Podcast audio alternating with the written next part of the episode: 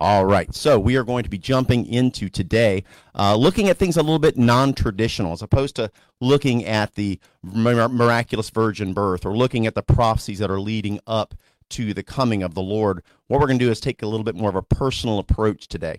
Um, God sort of led me as I had other things in planned or in mind, um, but God wanted me to to focus on a on a on a aspect of recognizing sort of our journey with the Lord through the eyes of one of one of the followers of Christ. And we're going to look at today.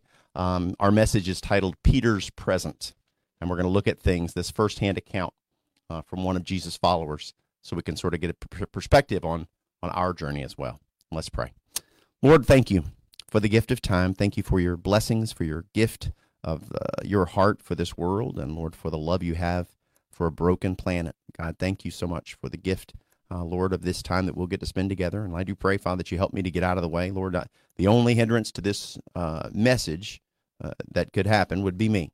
So, Lord, I'm asking you to remove the human element, Father, that you might preach through me and give us, Father, what it is that we need to hear, what it is we need to receive. Lord, thank you for loving us. Thank you for your word. Thank you for this message. We pray in Jesus' precious name. Amen. So, for those of you that may maybe you're new to this, but Peter um, was one of the twelve disciples. Peter was a man who was a fisherman by trade. He had natural leadership ability, and there was of the twelve men that Jesus called, there were three men that were kind of that special inner group, and Peter was one of those individuals. So, as we consider Peter's story, what we're going to do start off first of all looking at is what Peter would have known of the coming Messiah what was Peter's foundation of knowledge? And this is our first point, which is this the knowledge of God. Now, keep in mind that as a good Jewish boy, Peter would have studied the Old Testament. He would have studied the Torah. He would have known many of the prophecies. Now, the other disciples as well. They would have been very familiar with the truth of who the Messiah was. And what we're going to recognize the fact that through their education, there would have been verses, things that they would easily recognize of the prophetic aspect of that coming Messiah. They would have known verses like this in Isaiah 7:14. The Bible says, "Therefore the Lord himself shall give unto you a sign: behold, a virgin shall conceive and bear a son, and shall call his name Emmanuel." He would have known Micah chapter 5 verse 2 and it says, "But thou Bethlehem Ephratah," it says, "though thou be little among the thousands of Judah, yet out of thee shall he come forth unto me that is to be ruler in Israel, whose goings forth have been from of old." And from everlasting. He would have known Isaiah chapter 9, verse 6, and it says, For unto us a child is born, and unto us a son is given, and the government shall be upon his shoulder, and his name shall be called Wonderful Counselor, the Mighty God, the Everlasting Father, the Prince of Peace. He would have known Daniel chapter 7, verse 14, and it says, And there was given him dominion and glory and a kingdom that all people, nations, and languages should serve him. His dominion is an everlasting dominion which shall not pass away, and his kingdom that which shall not be destroyed. Now, some of you may have been raised in church. You might have been raised having some biblical knowledge. Others of you may, may be like I am or I was. I wasn't raised in a church environment. I wasn't raised knowing really anything about God, but I knew I, that something existed, right? It's hard not to at least recognize that God is is there. We see him in the complexity of life. We see him literally uh, with the, the rising of the sun, the consistency of our surroundings. It's hard not to see God. It's hard not to see him in the natural laws, right? The things that we can count on, like having air to breathe, uh, gravity, that if we drop something, it always falls. God's put a system around us that reveals him to the world. Romans chapter 1, verse 20 says this For the invisible things of him from the creation of the world, notice this word, are clearly seen, being understood by the things that are made, that would be us even his eternal power and Godhead, so that they are without excuse. There will be no one that will stand before God one day and say, I just didn't know you were there. No, he says, hey, listen, every single morning when you woke up, guess what? That sun was an indicator of me. Guess what? Every time you took a lungful of air, that was a, a, evidence of my provision for you. Every time these things took place, when your body, when you got a cut and your body healed itself, and we call doctors healers, but guess what? There's not a doctor in the world that if God's system of healing existed, they could heal a skinned knee. They're simply manipulating a system that God put in place. And so there is a knowledge of God's existence. We're all born with it. God writes his law on our hearts. It's the very conscience that we're born into. Even the fact that there are people that will deny his existence. You know what that does?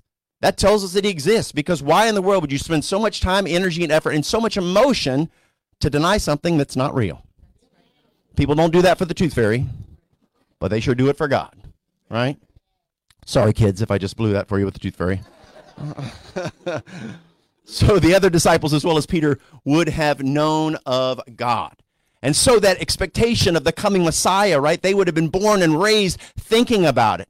And so now you can imagine the excitement when they would come to a place where they would actually meet the Lord. And that's our second point, meeting the Lord. In John chapter 1, verses 35 through 42, it says this. It says again the next day after John stood and two of his disciples, and looking upon Jesus as he walked, he saith, Behold the Lamb of God. John the Baptist says, Behold the Lamb of God. Now, this title would have immediately identified the Messiah. These men would have gone, Oh, okay. I know what's going on. Now realize they've been keeping the Passover. Every year they've been keeping the Passover, keeping the Passover, keeping the Passover. And again and again in the Old Testament, when you go through the Bible, there's one account that's recorded more than any other account, and it's the Exodus. It's when they came out of Egypt. God brought the people of Israel out of bondage by way of the blood of a lamb. And that lamb, because of the blood, caused death to pass over them. That's why it's called the Passover. And so here we have this beautiful indication from the past that God's always pointing to. And they go, oh, when he says the Lamb of God, they're like, oh, oh, oh, oh, oh. That's the deliverer. That's that's the Messiah, the sacrificial lamb. They would have read, read about his life and what he would ultimately give in Isaiah 53, understanding the sacrifice for the world. But John continues in verse 37. He says this, And the two disciples heard him speak, and they followed Jesus. Then Jesus turned and saw them following, and saith unto them, What seek ye? They said unto him, Rabbi, which is to say, being interpreted, Master, where dwellest thou? He saith unto them, Come and see. And they came and saw where he dwelt and abode with them that day, for it was about the tenth hour. Now one of the two which heard John speak and followed him was Andrew, Simon Peter's brother he first findeth his own brother Simon and saith unto him, We have found the Messiah, which is being interpreted the Christ. Andrew's like, John, you won't believe what we found. The Messiah has come. And he brought him to Jesus. And when Jesus had beheld him, he said, Thou art Simon, the son of Jonah. Thou shalt be called Cephas, which is to be interpreted a stone. Now we go, where do we get Peter? From Cephas. Okay. Cephas is actually Aramaic. It's Aramaic for the word rock. And if we take it, and so that's Aramaic, but then when we go to our New Testament, our New Testament is translated from Greek. And when you have the word rock in Greek, you know what it is? Petros. And Petros is where we get Peter. And so Simon Peter would have no clue that day that he would be foundational in the formation of God's church. He had no clue. He was just a fisherman out doing his thing. And we recognize the fact that, listen, the Messiah, the, the coming, the Lord, had met him in this place. And when you and I come to know the Lord through the gospel message, the Bible says faith cometh by hearing and hearing by the word of God. Someone shared the word of God with you at some point in time and you made the realization that, hey, I'm lost. On my own, I'm in big trouble, but but there was a Messiah that came and died for the sins of the world. That means for me as well. And guess what? I could, by faith, receive that gift and, and find salvation in Christ. And that Messiah could become my Messiah, my deliverer. Praise the Lord. 22 years ago for me. To God be the glory. But then we look at this and we go, okay, that what's really neat is the fact that as when we get saved, God sort of shifts our purpose. He changes our, our meaning. He changes our mission, what we're here for. And what we find is we go to the book of Matthew, and what he'll do, Matthew gives us the same account, but what he'll do is he'll give us a little bit additional details of something else that happened in that account. It says in Matthew chapter 4, verses 18 through 20. And Jesus, walking by the Sea of Galilee, saw two brethren, Simon, called Peter, and Andrew his brother, casting a net into the sea, for they were fishers. And he saith unto them, Follow me, and I will make you fishers of men. I'm going to change your purpose. You thought it was all about catching fish, drawing fish to the boat, but guess what I want you to do? I want you to draw men unto me. And they straightway left their nets and followed him. And what we find is the fact that we see their mission established for us. And guess what? It's the same mission he's given us. Our lives are supposed to reach out to the world around us. We're supposed to be fishers, fishers of men. And so what's so interesting about this is we see a purpose that is a shift for us, a, a new reason for living. Now, I want to address one thing real quickly, and this is something that uh, I don't know if you paid attention, but there was a difference in the accounts between how they met right? And we look in Andrew's account, and it says that Andrew, or we look in in, uh, in in John's account, it says that Andrew first met him, and then he brought him to Simon. But here in Matthew's account, it says that Simon and said that that Andrew and Simon were together, and people go, oh, and see, this is where people that are skeptical will go, see, the Bible's not reliable. Those those accounts they don't line up. They don't line up. But let me tell you, this actually is a very very good thing, and I'm explaining to you why. Let's say if we have a crime that's committed, right, and we witness that crime and they come and they talk to us and they're going to get some information from us in that moment. And they say, okay, what, what was he wearing? And I'm, I tell about the hair color. You tell about the shirt. Somebody else tells about the pants. And everybody records what it was that they saw. What's interesting is the fact that if they don't match up, do you know that's actually a good thing? Because that proves that they are real accounts because everyone processes information differently. Where you might pay, some, pay attention to something, I wouldn't pay attention to it. So I'm going to record and tell you what I saw, and you're going to record what you saw. Do you know why is it that they separate the witnesses? Because you know what they don't want them to do? They don't want them to corroborate their stories so that every detail matches. Because when all the details match, you know what they know? There's a fix in. That's not real. So the only way they can know it's real is by the fact that there are little variations in the account. But what matters is that the main issues, the main events, all line up. And when we go to the gospel accounts, guess what? They all line up. There are the first three. There's Matthew, there's Mark, and there's Luke. These are called the synoptic gospels. They're kind of share, they're kind of looking at it from an earthly perspective. They're kind of talking about a, a series of events. Matthew reveals Jesus as, as king, the king of the Jews. Then we go to Matthew, then we go to Mark. Mark reveals him as a servant, a servant's heart towards humanity. Then we go to Luke, and what does Luke do? He reveals him as a man. That's when we see the birth story. And then we have John, it's not actually a synoptic gospel because it's actually sharing more of a biblical or a, a God perspective. What John does is John reveals Jesus as God. And so there are going to be variations, but the story is the same all the way through. Now, back to Peter's story. Peter, upon seeing Jesus, understands this new mission, this new purpose that he has, which is to be a follower. This is our third point following Christ. And so we meet, though we have knowledge of the Lord, then we meet the Lord, and then guess what? We have a new mission, and now we're supposed to follow the Lord. And here's where the challenges lie. Gonna get an amen. Oh, my soul. it is not always easy to be a follower of the Lord. God sets an expectation for us, and He goes, Hey, this is what I want you. He says, Be ye holy as I am holy. And you're like, Okay. Whew, see how that goes. And some days it goes great, and some days, you know what? We fail. It can be difficult to be a follower. It's not always not always easy. And what we find is the fact that as Jesus is advising his disciples, he gives them an insight. He says, Listen, I'm going to tell you how to be successful at this thing of being a follower. Let me explain it to you. He tells us in chapter Luke chapter 9, verse 23. He says, He saith unto them all, speaking to the disciples, If any man will come after me, you're going to be one of my followers. Let him deny himself and take up his cross daily and follow me. So deny yourself. We hear this aspect of denial. This is uh, in in the Bible. We talk about the flesh, right? The flesh is our emotions and the things that have a tendency to we make our decisions based upon this. Most times, and let me tell you this: the flesh does not draw us to God; it draws us away from God. The Spirit draws us to God. The flesh pulls us away. And this is the daily struggle. It's the issues so many times of emotions. Is anybody here driven by your emotions? Man, oh man, sometimes we may be better at, at quelling them, but boy, sometimes when we get emotional, we get in a moment, boy, we will say and do things that we would never, ever dream that we would say. So what we find is that we look at this, this aspect of who Peter is. And one of those Peter, guess what? Peter's a bit of a hothead. Peter's very driven by his emotions. He does some crazy stuff, man. He's, he's, he's bold, but also at the same time, he's a little bit unstable in the way that he sees the world. So he's very, very emotionally driven and fueled. And some of us may relate to that. I know Eric always talks about Peter's his guy. You know, not throwing Peter Eric under the bus, but I'm just saying that he'll say that sometimes, and I can certainly relate to Peter's story because Peter's journey's a bit like this. Some days he does well, and other days he doesn't do too well. But one of the things that's amazing is sometimes when when Peter reaches a point, his emotions will get the best of him and he'll shift into a place where he will start to do things that he would not otherwise do. And one of those occurrences is actually when Jesus is describing to the disciples what is coming.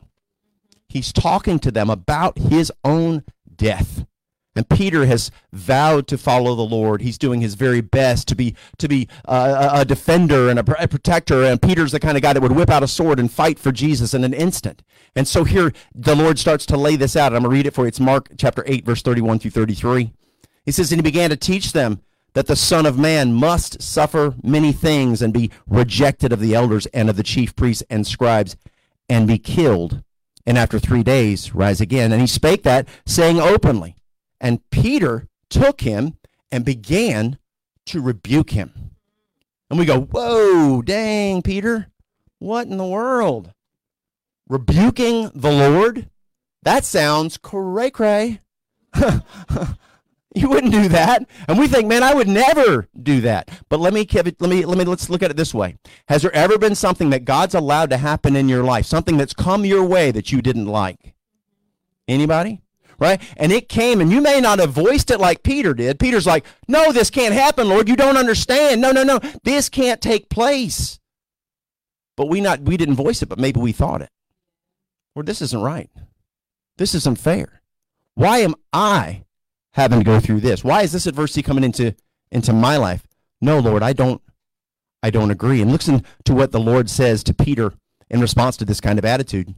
He says this in verse 33, but when he had when he had turned about and looked on his disciples, he rebuked Peter, saying, "Get thee behind me, Satan. This is the very same thing that Jesus says in Matthew 4 when Satan confronts him and tries to lure him into temptation. He says, Get thee behind me, Satan. And he's speaking to Peter. Can you imagine the look on Peter's face? Satan? I mean, huh? What? I'm your follower, Lord. You don't understand. And he's not talking to Peter, but he's talking to the force that's behind Peter that's influencing. And the Bible says, Don't give place to the devil. Guess what? That's a warning to the Christian. We can all be influenced by evil the things we listen to, the things we hear, the, the advice we take in this world, it can steer us in the wrong direction. And Peter has fallen prey to his flesh. And this is what, you know, basically what he's saying, Peter, you're not trusting God. Listen when he says this Get thee behind me, Satan, for thou savorest not the things that be of God, but the things that be of men. As if to say, Peter, you're not trusting God, and because of that, Satan is trying to use you to interfere with the Father's plan.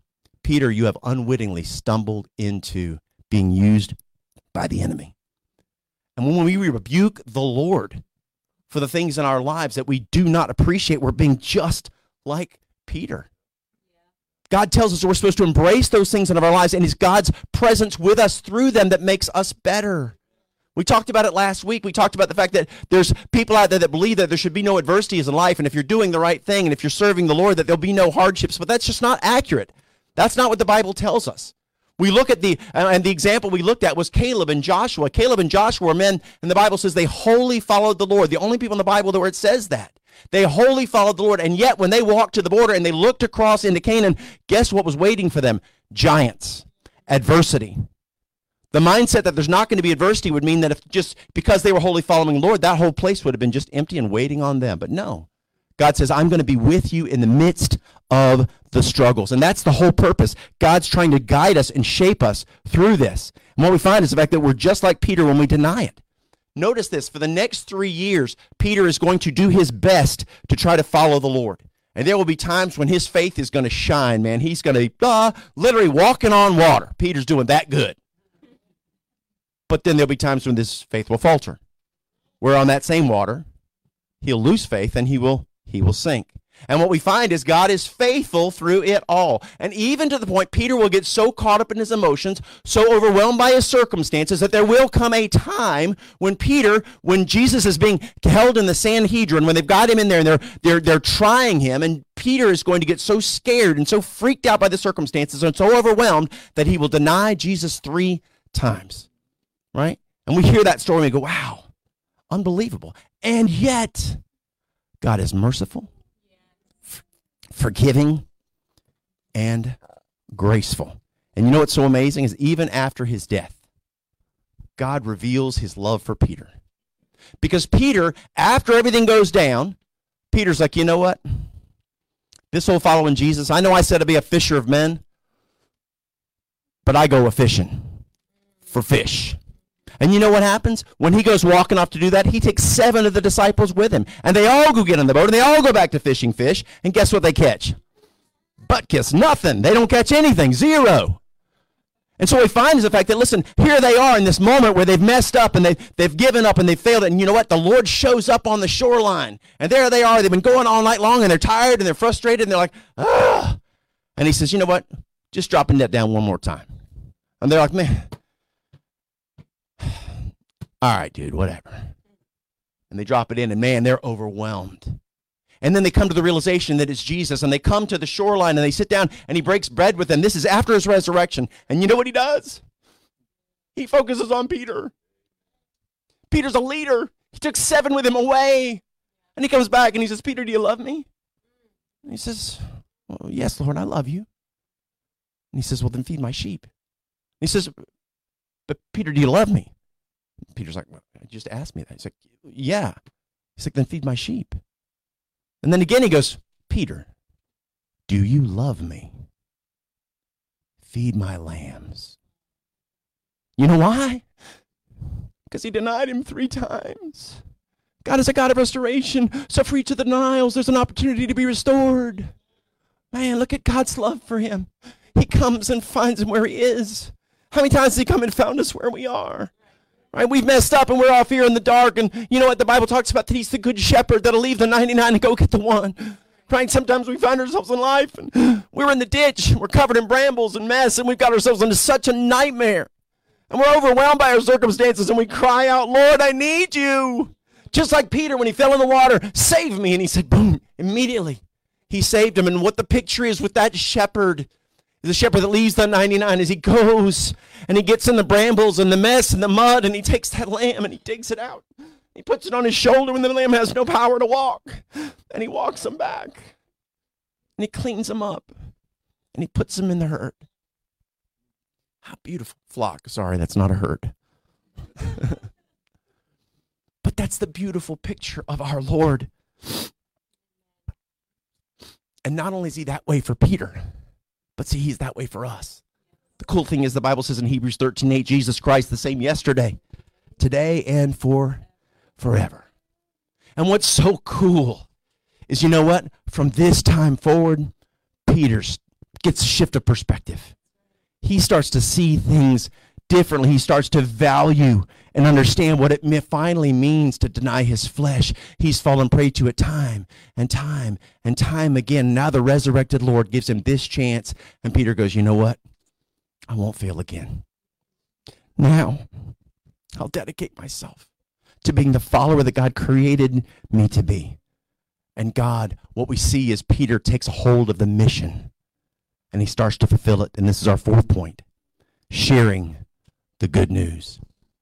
And what we find here is the fact that the very same place, the very same place where Peter had fallen prey to his flesh and denied the Savior, right? So we go back in time prior to when he made it, when his failure took place, his flesh took a hold. He was at the Sanhedrin. He got freaked out. Jesus is in there. He denies him, and, and everything falls apart. Now, just within a matter of weeks after Jesus meeting him on the shore, Peter is then dragged to the same location. He's taken not outside of the Sanhedrin where he was before in the outside of the court. He's in the Sanhedrin, standing in the very same spot where Jesus stood. He was so scared to even be outdoors that he would deny his Lord. Now he's standing in the heat of it, and guess what he's denying? His flesh. And he doesn't fall into his emotions he proclaims the truth of the word of God. Listen to this in Acts chapter 4, verses 18 through 20. And they called them and commanded them not to speak at all, nor teach in the name of Jesus. But Peter and John answered and saith unto them, Whether it be right in the sight of God to hearken unto you more than unto God, judge ye. He says, Listen, you decide. But let me just tell you, this is our this is our stance. For we cannot but speak the things which we have seen and heard. We cannot but speak. We will proclaim the goodness of God. So he went from so fearful that he would not speak, that he was willing to deny the Lord, to a place in time where he says, you know what? You can't shut me up. Praise, praise the Lord. Finally, Peter got a hold of what God had graciously given him. And in appreciation and thanks, Peter would give his all, even his life, to share the gift that he had been given you know that Jewish history tells us that when Peter was finally killed, because all of them were martyred, what happened when Peter was finally killed, they were going to crucify him. And Peter looked at that situation and he said, I'm not worthy to be crucified like my Lord. So when you crucify me, would you do it upside down? I don't want to be matching. I'm not I'm not worthy to be like him. To the end, Peter was faithful. But it was a path of failure. Right? So if that's where we're at, if that's if you failed, then hey man, good company to be in. You dropped the ball, good company. You've denied the Lord, good company. You've done stupid things. Guess what? Join the crowd. If I made a book of all the things I've done that are stupid, my soul, we would be here forever. And so as this time of year comes, right, this, this Christmas celebration of the birth of the Savior, it is all about the birth, yes. But it's not the birth for the sake of the birth, it's the birth for the sake of the death. The gift was that life that was brought to earth being given as a sacrifice for all. And that's the Bible says that there's no greater love than this that a man lay down his life for his friend. God's love for us is so far beyond what we can imagine. The gift of love that God has given to mankind is the ultimate expression of forgiveness. And if you feel like you can be unforgiven, you feel like today, you know what, I'm not I'm not worthy. No one is. There's not a person here who's worthy of forgiveness. And yet because of God's grace, grace is to offer something that's not not earned. Jesus offers, For by grace ye are saved through faith, and that not of yourselves, it is a gift of God, not of works, lest any man should boast. A gift. John 3.16 says, For God so loved the world that he gave his only begotten Son, that whosoever believeth in him should not perish, but have everlasting life. He gave a life to save a life what we have done and the sins that we've committed, they're worthy of death. And yet, God, because of his mercy, offers us life. The gift has been paid for in full, and it is offered to the entire world, no matter how badly someone's messed up. It does not matter. And so this Christmas, we have the good news. Emmanuel, the first Noel. We understand the fact that God loves us right where we are. And what God expects of us is that, listen, now that you know, you have knowledge of God. And now that you've, you've come to the place where you've met him and you've learned how to follow him, now what I want you to do is I want you to, to share him. So this Christmas, my challenge to us all is we not so get wrapped up in family, and it's wonderful to get spend time with family. But you know, we probably have lost people in our family. Let's have those conversations not to create wars or battle with people, but because we love them. Someone loved us enough to share the gospel. Listen, I wasn't looking for Jesus the night I got saved. I was a uh, unpleasant person at that point, perhaps you might say. I wasn't the conversation you'd be like, man, I can't wait to talk to that guy about Jesus. You've been like, oh boy, this is going to be rough. But, but by God's grace, God used my wife to soften my heart and what happened was because she was willing to listen to the gospel, I sat down and gave it an ear. Not because I was hungry for Jesus, but because I said, you know what? I'll listen. And the cool thing is, the Word of God, when it speaks, it's funny. I was talking to Corey uh, in discipleship, and he said it's amazing. He's got this lady that he works with, and he said that he's been sharing scripture with her. And he said it's amazing to see how people just their faces change and how they go. Let me hear that. And he said he skipped it one day, and he was, just busy and didn't didn't didn't wasn't telling her. And then finally, at the near the end, he was like, "Oh yeah, I want to go share this." With you. And she was like, "I was waiting on you to to share that with me." You know what? Because you know why? Because we recognize the sound of our Father's voice. When a child's in the womb and dad's talking in the room, that voice, there's a little indicator. And as that child grows, that father's voice resonates. And we have the most amazing Heavenly Father that loves us. And if you're lost today and you are denying his existence, can I tell you, just give in. He's not going to back off. You're going to feel it for the rest of your life. To your dying breath, you're going to feel the draw of God saying, Hey, I want to have a relationship with you. I love you. And so our challenge is to share the gift of God. Because you know what? our message today needs to be joy to the world. The Lord is come. And we don't want him to be just our Lord, but we want him to be their Lord. Let's pray. Thank you, Lord, for the gift of this beautiful truth. Thank you, Lord, for the example we see in Peter's life. And Lord, I thank you for my brothers and sisters that are here that know you as Savior.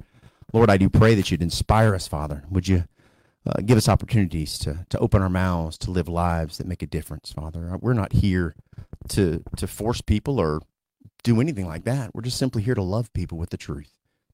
So, Lord, I do pray that you give us uh, the willingness to speak, the boldness to speak, and Lord, would you let the, the ears of those that do not know you, Lord, would you help them to be to be willing to hear. With our heads bowed and eyes closed, if you're here today and you say, listen, Lord, or, or uh, Pastor, I don't know for sure. I'm not sure where I stand with God. Now, listen, years ago, if you'd asked me if I knew who God was or if I believed in God, I'd have said, sure. But I can promise you this I wasn't going to heaven. Because it comes down to this Jesus died specifically for us to pay the sins that we live with, that we've committed. And he is willing to pay that sin debt for us but it's a gift that's offered. It has to be received. It's not forced upon us. See, God loves us enough to let us make a choice. We get to decide will we receive Him or will we reject Him? If you've received Him, praise His name. But if you've not received Him, can I tell you that right now He's calling out to your heart? If you feel Him drawing you, even as we've preached this message, all you have to do is simply surrender. Let Him draw you in. The Bible says, For with the heart man believeth unto righteousness, and with the, ma- with the mouth confession is made unto salvation.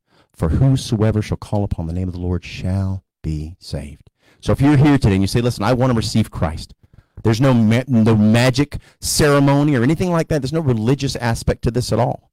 This is a loving God calling out to your heart. And if you want to receive Him, here's your opportunity. I'm going to lead you in prayer. It's not the words that'll do anything, it's your heart. So, with our heads bowed and eyes closed, if you want to receive Christ as your Savior, repeat after me in your heart and mind and speak to God, not to me. Dear Lord, I know that I'm a sinner and I am so sorry for my sin. I understand that there is accountability for the life that I've lived. And I recognize today that you love me in spite of myself, that you died on the cross to offer me a way to be redeemed back to you. By faith in this moment, I'm asking you to come into my heart. I'm asking you to save my soul. And I'm asking you to give me a home in heaven. Lord, thank you for saving me. I'll see you in heaven one day. For it's in Jesus' name I pray and give thanks. Amen. Head still bowed, eyes still closed. Listen, if you prayed today and you were sincere, now if you said the prayer but you didn't mean it, please do not waste your time by raising your hand. You are still lost. But if you prayed and you meant business with God, you were sincere. I'm going to ask you just to lift your hand real quick. I'm not going to call you out or point you up, but I want to intensely pray for you. Amen. Amen. Anybody else? I see one. Anybody else? You received Christ today. You prayed and you trusted the Lord as your Savior. Anybody else? Just lift it up and put it right back down. Amen. Amen. Lord, we thank you for your love for us. Thank you, Lord, for the power of salvation. Thank you, Lord, for the gift of Christ. And God, I do praise you for all that you've done in this place, in my life, in the lives of these here in this church. And I pray that, God, you would help us. Help us, Lord Jesus, not only to live for you, but, Lord, let you live through us, that our lives would make a difference and that the truth of the gospel would go forth, not just through uh, the life that we live, but, Lord, also our willingness to have those conversations with those that do not know you. Lord, help us to share your truth, but share it in love that they might know your incredible grace, mercy, and love. Lord, thank you for saving. Thank you for working. Thank you, Lord God, for guiding us today. We pray that you be in the midst of all that we'll do through the next few days. In Jesus' name, amen. We're going to take just a moment. This is an opportunity for you to talk to, to God on your own take a moment and, and maybe just thank him for your family. Thank him for whatever. If he did something in your heart today through the service, take a moment, uh, talk to the Lord, and then we're going to close. And Brother Eric's going to close us out today.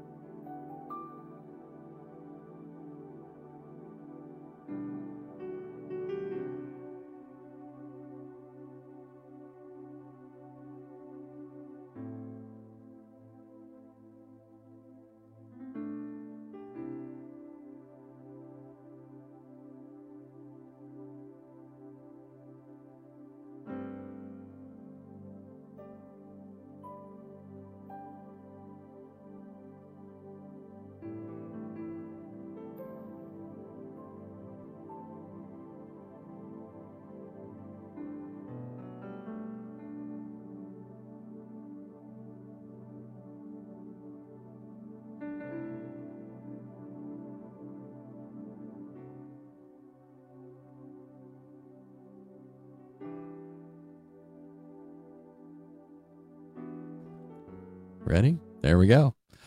All right. Well, Peter is my guy. As evident earlier, I put my foot in my mouth plenty of times. I just wanted to. That was done on purpose, just so you could see. Um, but yeah, I appreciate that message and and it what you know just the the evidence that is provided uh, that the Lord provides in the Bible and just you know human beings that make mistakes and the love that he has and and I said it's a living you know breathing testament to what the Lord's done for us and I just appreciate the message you know I think it was very fitting very timely you know if you will so I would I would encourage you and challenge you as you challenge me that we do take that gift uh, and not take it for granted but share it you know, with those that need to hear the good news, you know, of the love of our Lord and our Savior. Um, that being said, Merry Christmas. You know, I love y'all. I am so glad to be part of this church, part of this family. Um, I do want to ask a special favor, just based on personal experiences. I know that a lot of folks this year um, may be experiencing the holiday without somebody. So, um, it's never been more real to me, and I may have taken that for granted in years past. So uh, I just pray for you, you know, pray for me you know, that uh, have lost family members and they're already home in heaven waiting for us. Um, just uh, just take, take take some time, you know, and be grateful for the family that you have here, and that one day you will see, you know, those folks that we miss and we've sent on before. So uh, let's pray and we'll send John out of here. Uh, Heavenly Father, just thank you for loving us. Thank you for just being a forgiving God, uh, one that uh, doesn't look at us with uh, judgment for any other reason than to bring us back into the fold. Uh, that you want us to follow you, you want us to be just lovers of men, and uh, just be able to share your love with them uh, to bring uh, to bring you to uh, the knowledge of Christ. I thank you and I love you for loving me, for loving my church, loving my family. I just praise you and just worship you and have a wonderful holiday and celebration of you alone. In Jesus' name, Amen.